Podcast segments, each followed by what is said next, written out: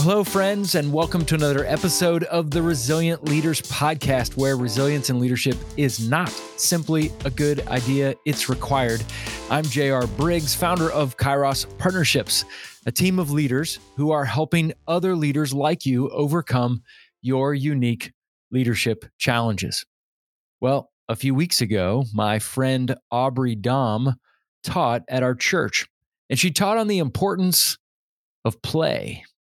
Now, this is not a concept that I would normally think would be taught at church, but the teaching has really stayed with me the past several days. And it's made me think about the importance of play in our leadership. Now, that may sound strange to you. And if it does, I can relate. It's easy for us to think there's so much to do and things are so hard and there are significant things in reality that need to be dealt with. We don't have time to play. And Aubrey's teaching really forced me to think about some of the myths that I personally have surrounding play. It made me think about the different Enneagram numbers. Maybe you're into the Enneagram. If you don't know what we're talking about, that's okay. But if you know your Enneagram number and the idea of play, I think it comes more naturally to some people, like Enneagram sevens. And I think it's more difficult for others, like those who are numbers one, six, and nine. And to be a bit vulnerable with you for for for you all as an Enneagram 1, I don't often let myself play. And this is a continual and lifelong area of growth for me. I've gotten better, but I've got a long way to go with this. Several years ago, I was attending a leadership conference in New York City when I bumped into someone from my alma mater, Taylor University.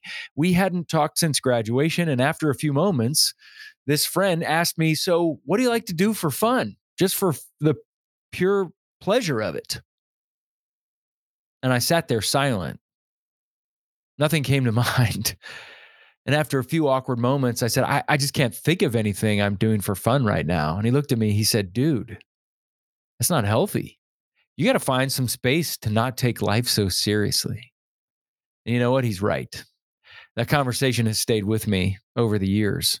So this is an area of growth for me this idea of play and the importance of play, especially when we're doing something important like leadership, is really, really important. It's not that we goof off or we're lazy all the time, but it made me think about how I and some of the leaders that I work with through coaching, uh, we embrace different myths about play. And it was important for me to sit down yesterday and to name the myths because naming things, as we've said here, as a way of changing things, naming things as a way of taming things. Here are some of the myths that I came up with when it comes to play. Number one, it's a waste of time, it's irresponsible. There's too many important things going on. We don't have time for this. This is wasting our time. Uh, myth number two I've found is that I find myself saying it's child's play. It's not something for adults. We're not allowed to play. That's what kids do, not adults. Myth number three it's just avoiding the reality of difficult things. Play is just another form of escapism of helping us just escape from the hard things of life. And number four, that life should always be hard and should be taken very seriously. And therefore, I'm not really allowed to delight and rejoice and cherish and celebrate.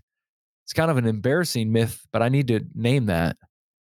And the last myth, myth number five, that I carry with me, and I know other leaders do too, is uh, it's just laziness and immaturity. When you're really mature, and you really work hard, you, you, you won't need to spend time playing. And I wonder what other myths exist uh, that need to be named. Maybe you have some myths as you think about the idea of play. Aubrey used a phrase during her teaching that reminded that has remained with me. Uh, she reminded us that play happens only when there is safety. Now, for you as a leader, think about the teams that you lead think about how we've talked on this pad- podcast about creating healthy teams. And one of the elements of a healthy team is that there's safety safety to share hard things, safety to be the dissenting voice, safety to share stories and to laugh. And yes, even safety to be able to play because play happens when there's safety. Now, I've shared before how my faith informs my leadership. And there are several things that Aubrey said that helped me connect some dots that needed to be connected. Number one, like when Jesus says that unless we become like little children, we will not enter the kingdom of heaven. You ever notice something about children? They're experts at play.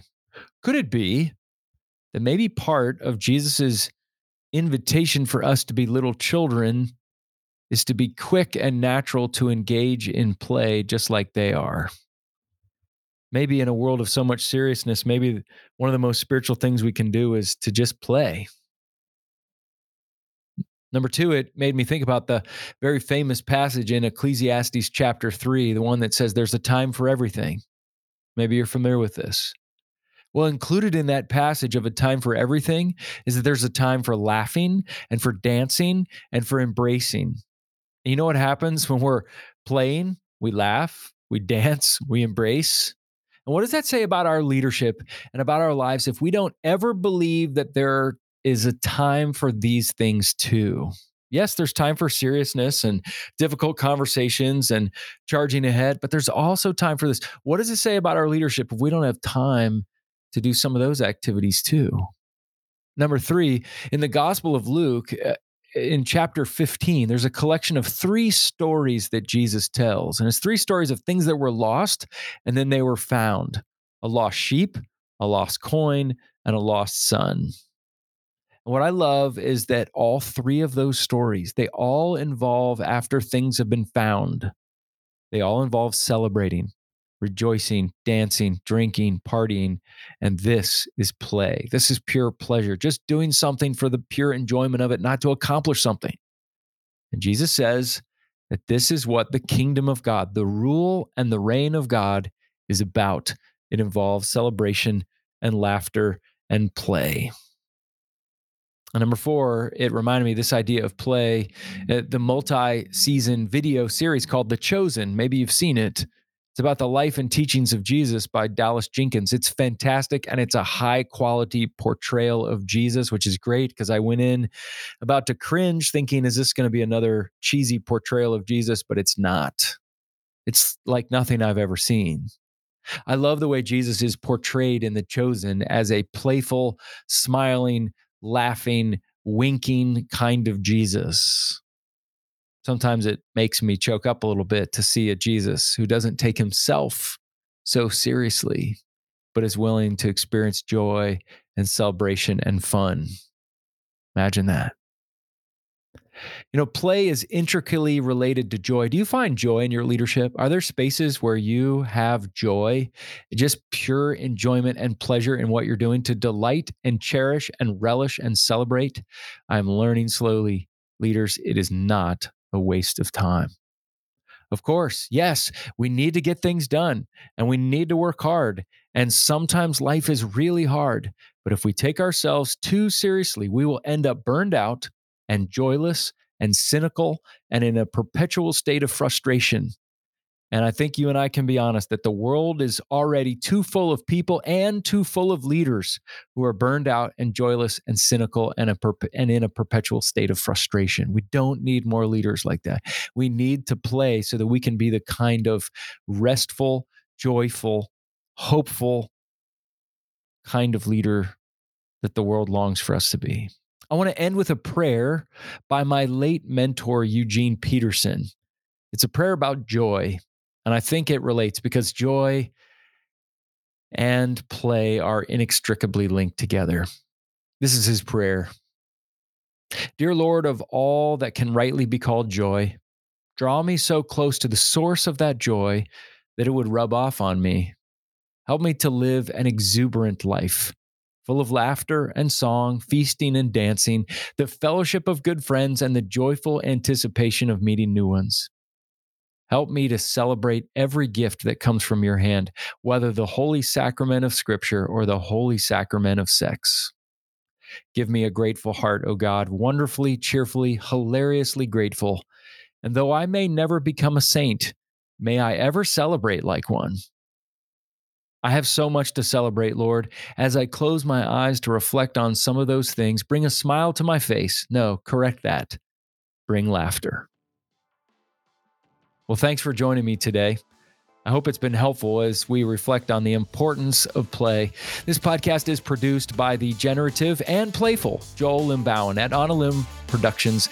You can visit onalimbproductions.com for all your video and podcast needs, or you can check out the link That's always in the show notes. Leaders, be faithful, available, teachable, and hungry. Keep leaning in and learning. But let's not make sure that we take ourselves too seriously. Let's make sure instead that we build in time for play to enjoy things for the pure pleasure of it, that it's not laziness or hedonism or escapism. It is a chance to connect with who we are, how we're wired and created, and to be reminded that we are not intended to be productivity machines, but instead to be human beings. Have a great week.